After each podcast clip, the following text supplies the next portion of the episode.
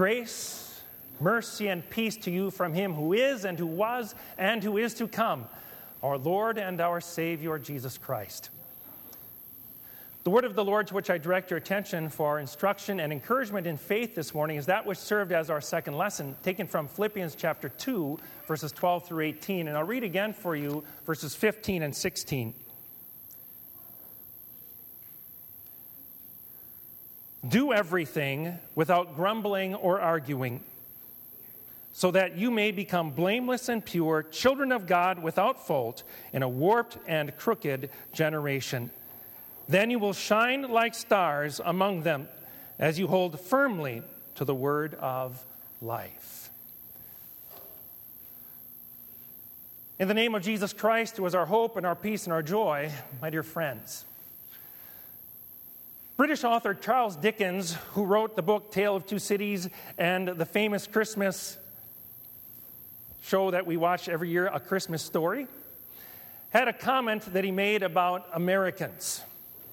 And it was connected to our Thanksgiving Day holiday. He said, Americans seem to have things somewhat backwards. Instead of having one day of Thanksgiving, and 364 days for grumbling and complaining. They should turn that around and have 364 days of thanksgiving and one day for griping and complaining. Sounds wise, doesn't it?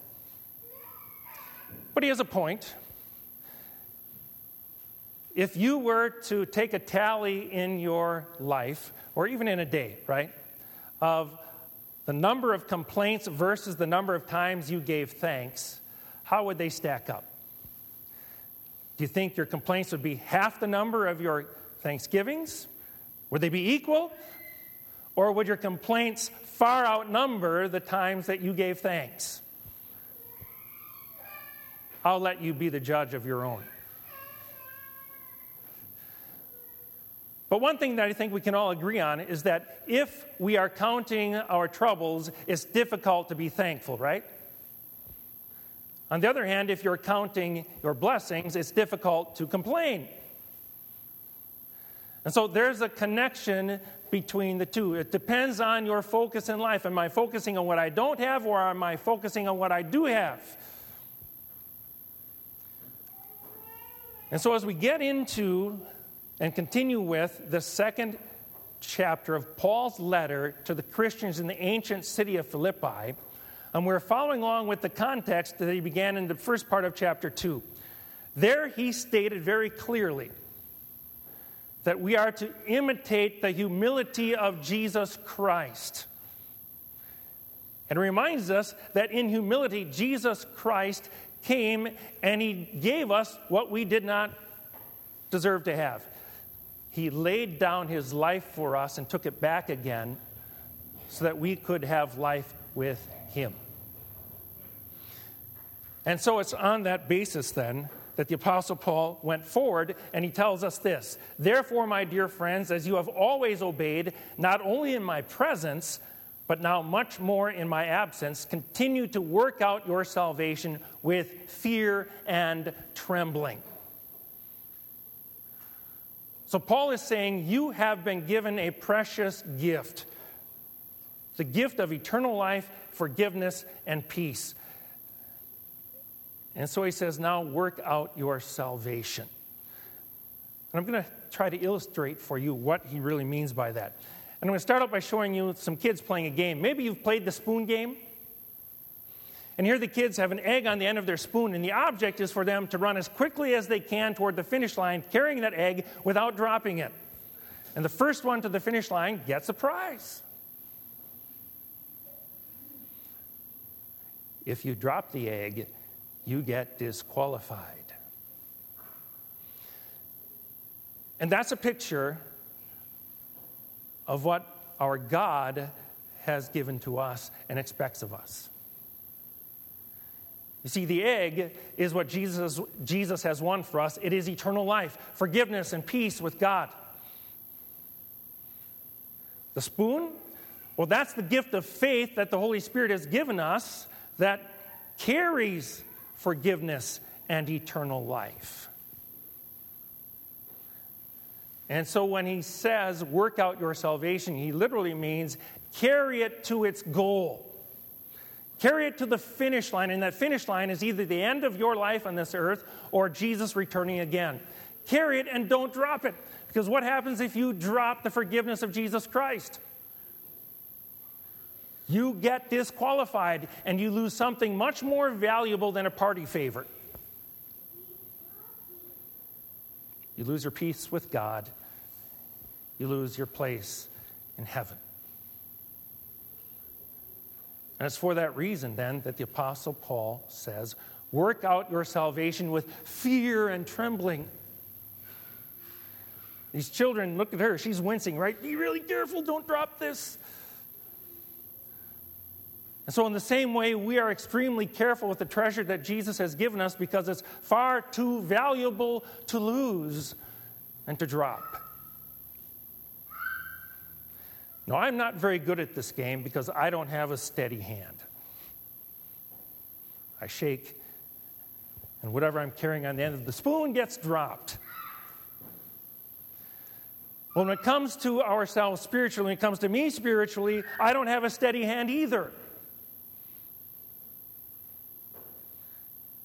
You see, I don't always like to read my Bible. I don't always want to pray. There's some days I don't want to come to church. Then you've got Satan in the world. They're running next to us and they like to play dirty. They want to hip check and bump us so that we drop the treasure that the Lord has given us to carry and to hold. Have you experienced that too? We aren't steady enough to carry our salvation to its completion. But yet, we have no reason to be afraid.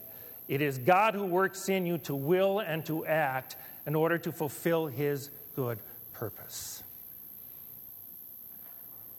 The Lord our God, through the power of the word that's at work in you today, and through the gospel that you receive in the Lord's Supper, steadies your hand and He steadies my hand so that we are able to run to that end of the finish line that the Lord has marked out for us and hold on to the gift of eternal life that Jesus has won. And isn't that wonderful to know? We're able to go through this life knowing that we have God's assistance, and He's going to be with us all the way. But as we know, the devil and the world, they're going to try to hip check us. They're going to try to bring misery and, misery and trouble into our lives so that we are tempted to put down what God has given us to carry, that great treasure. And so, for that reason, the Apostle Paul says, Do everything without grumbling or arguing.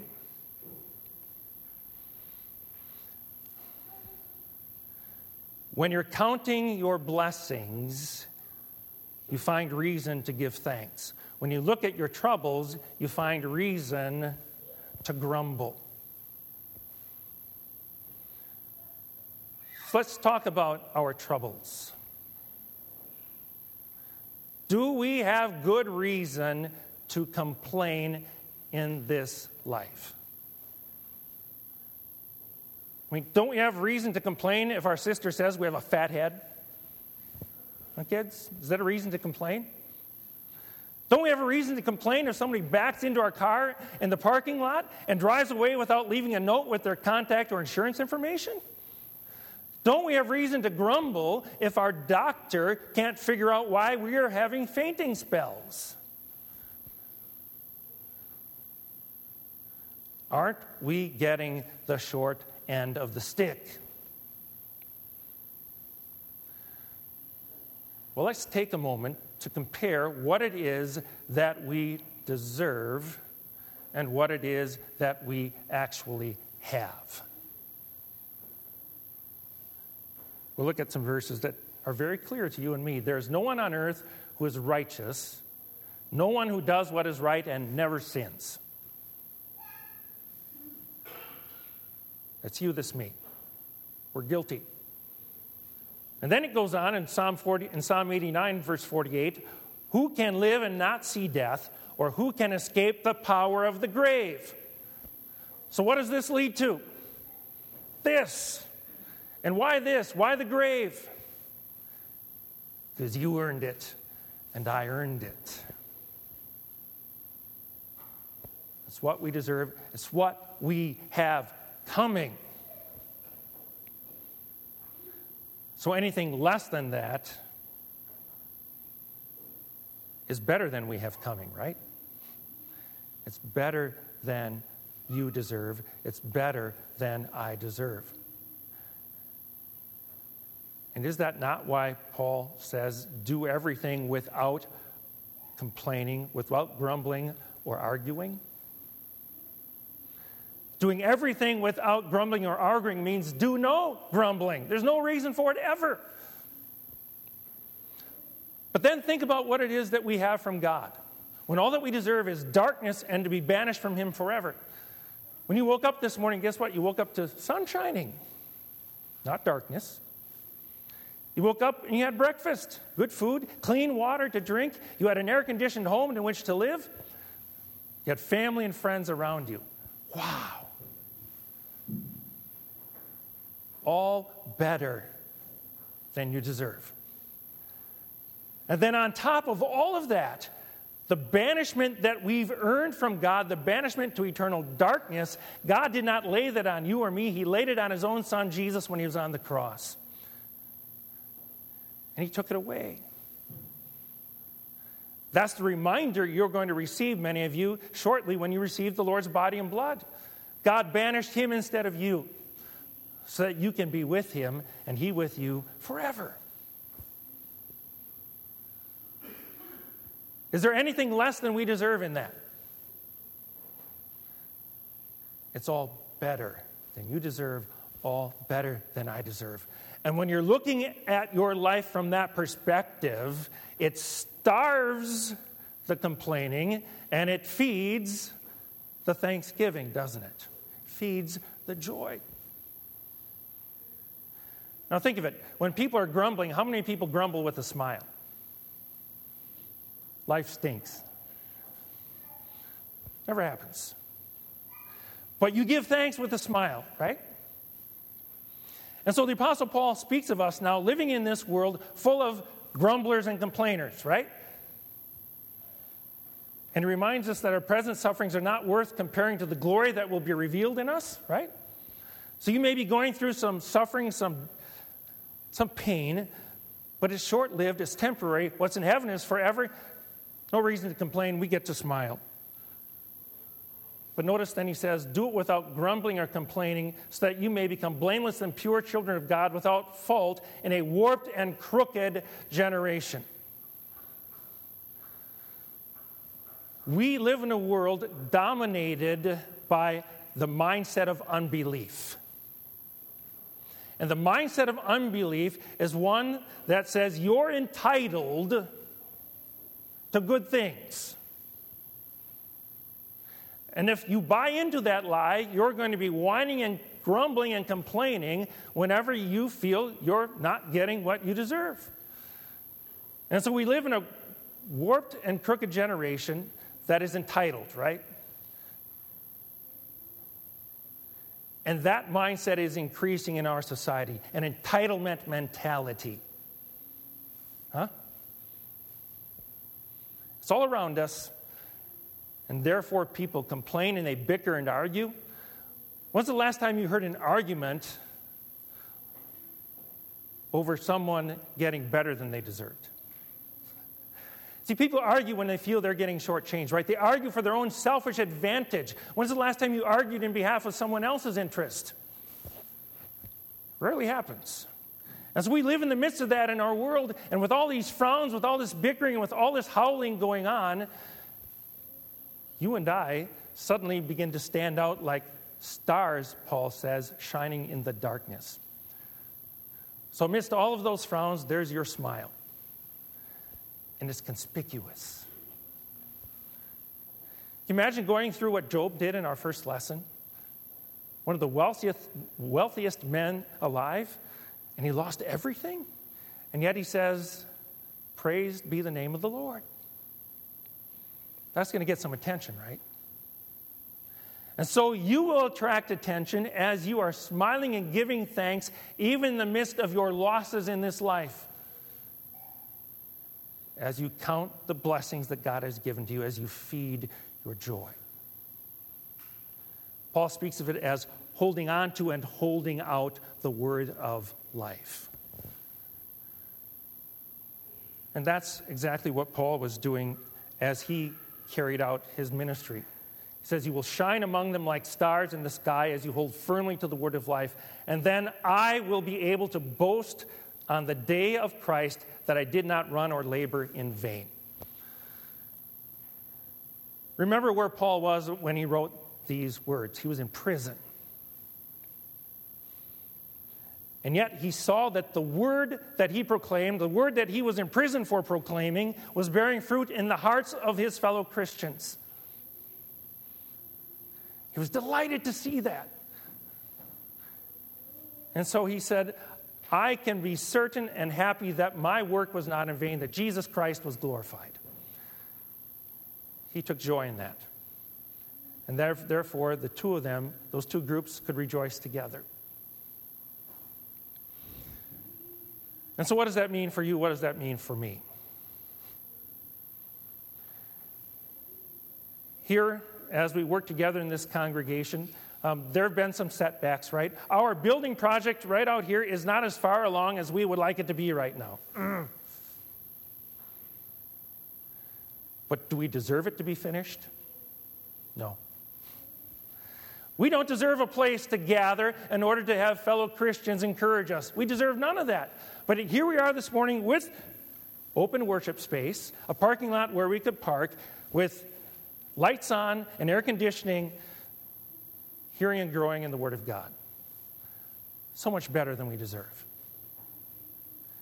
And God will allow our building project to be completed according to His timetable so that we're able to not just hold on to the Word of life, but even hold it out to even more people, right? What joy. What a blessing from our God. Are we surrounded with perfect Christians to work with? Perfect brothers and sisters in Christ? You might want to complain about that, but when you stop and think, I don't deserve any brothers and sisters in Christ. I don't deserve anyone around me to encourage me. And yet, even though we are imperfect sinners, God has still blessed us through each other as sinners, hasn't He? As sinner saints. As we've gathered here this morning, we have been surrounded by gifted people, musicians who can play the organ, who can sing out. We're blessed by those who can teach, those who are generous and can give. We're blessed by those who are encouragers, who can spot someone who's down and put their arm around them and speak a word of encouragement from the scriptures that builds up we're blessed with pastors and teachers who hold firmly to the word of truth. Oh, how good and awesome is our God. And we get to see on top of that uh, that word of life that we hold on to and hold out, bearing fruit in the lives of others. How good is our God? What wonderful reasons you have to rejoice and I have to rejoice. And so, how do we starve our grumbling and complaining? Well, by remembering what we deserve, right? How do we feed our joy? By remembering what we have. Charles Dickens had a scriptural point, didn't he? We have much more reason to give thanks than to complain. In fact, we have no reason to complain ever. And so, for you and for me, that means that we get to go forth today under the blessings of our God, recognizing that we deserve no good thing, yet we have everything.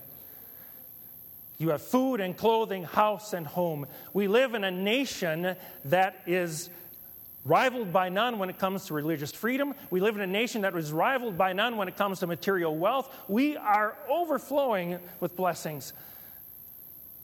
And on top of it all, is that blessing of knowing you have a home waiting for you by Jesus' side.